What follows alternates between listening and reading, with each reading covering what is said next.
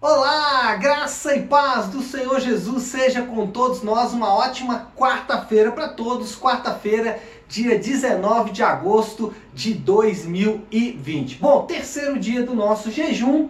Nós estamos aí meditando no livro de Atos e hoje vamos falar de Atos, capítulo número 3. O tema hoje será paralisado na porta do templo. É interessante porque, se nós nos lembrarmos, capítulo 1 de Atos, a igreja recebe a promessa do Espírito Santo. Capítulo 2, nós temos o derramar, o revestimento do Espírito Santo para que a igreja possa cumprir a sua missão.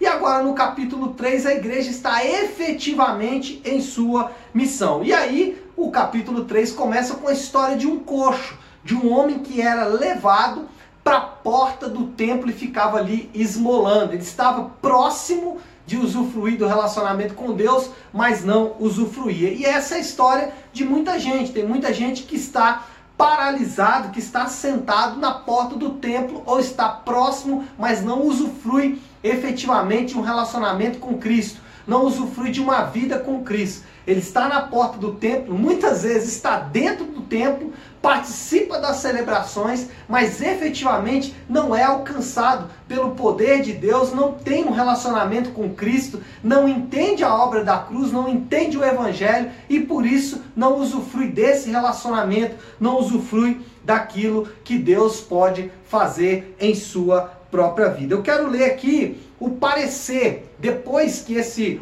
é, coxo é curado, depois que esse coxo experimenta então essa cura através da mão, das mãos de Pedro e também de João, é, Pedro e João vão fazer um discurso para aqueles homens que estão ali no sinédrio, para aqueles homens que compõem uma espécie é, de tribunal de julgamento ali para entender o que está acontecendo, porque aquele homem que viveu muitos anos ali como coxa agora aparece andando, isso causou uma grande surpresa em todo mundo. Então Pedro e João são convocados e eles vão fazer ali um parecer que é o parecer que alcança todos, porque aquele coxo que estava paralisado na porta do templo é parecido, por exemplo, com os judeus que conheciam a Deus, que sabiam a palavra de Deus, mas que não entravam nesse relacionamento com Deus, que não participavam desse relacionamento com Deus. E como eu disse, essa é a história de muita gente, talvez a sua história.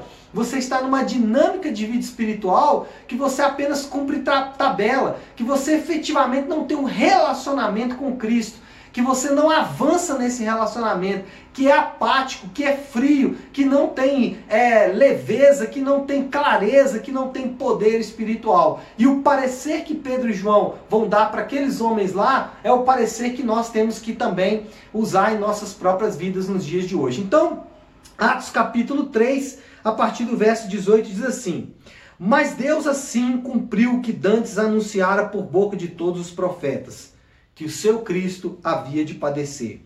Arrependei-vos, pois, e convertei-vos, para serem cancelados os vossos pecados, a fim de que, da presença do Senhor, venham tempos de refrigério, e que ele envie o Cristo, que já vos foi designado Jesus. Então aqui nós temos três coisas: a restauração, a entrada nessa nova dinâmica de relacionamento com Cristo passa em primeiro lugar pela confiança em Cristo e em seu sacrifício na cruz. Eles começam a dizer aqui que Deus cumpriu a promessa em Jesus que o Cristo deveria padecer. Ou seja, primeira coisa que nós temos que fazer para entrar em uma nova dinâmica espiritual é confiar na obra substitutiva de Cristo para nos restaurar completamente. Você e eu, nós podemos até buscar ajuda, ajuda em outros lugares, mas efetivamente a mensagem do Evangelho é capaz, suficiente, definitiva e prioritária para mudar não a nossa mente, mas para mudar o nosso coração, para mudar não só a forma como nós pensamos, porque o Evangelho também faz isso, mas também essencialmente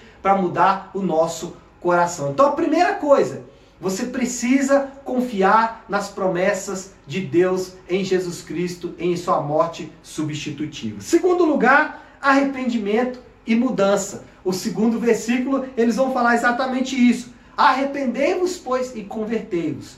Não adianta você estar na porta do templo e não se relacionar com aquele que vai mudar a sua vida. E você só é mudado depois que o evangelho sai da mente e entra no coração. Por isso a primeira parte é confiar no sacrifício de Cristo. Segundo, esse sacrifício vai te levar para o arrependimento dos seus pecados, porque você vai entender que Cristo morreu exatamente para que você não fizesse o que você anda fazendo. E aí você vai mudar de vida, não apenas por você mesmo, mas por aquele que morreu no seu lugar, pelo Cristo que padeceu. E aí você então pode mudar de vida. O cristão, um discípulo de Cristo, ele não consegue viver a vida da mesma forma. Por quê?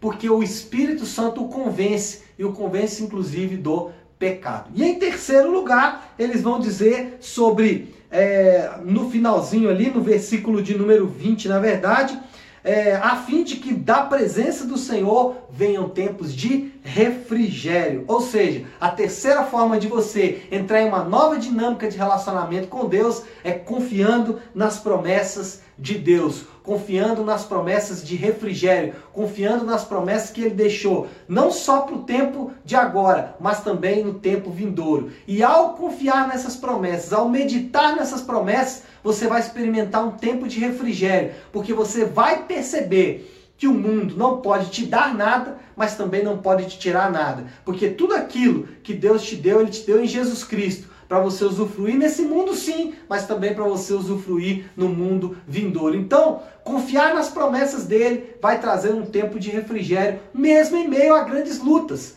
Mesmo em meio a grandes dificuldades, você será capaz de confiar nas promessas dele. Por quê? Porque você sabe o que ele fez por você na cruz do Calvário. Então é isso, pessoal. Uma ótima quarta-feira para todos nós. Fiquem com Deus e que Deus abençoe.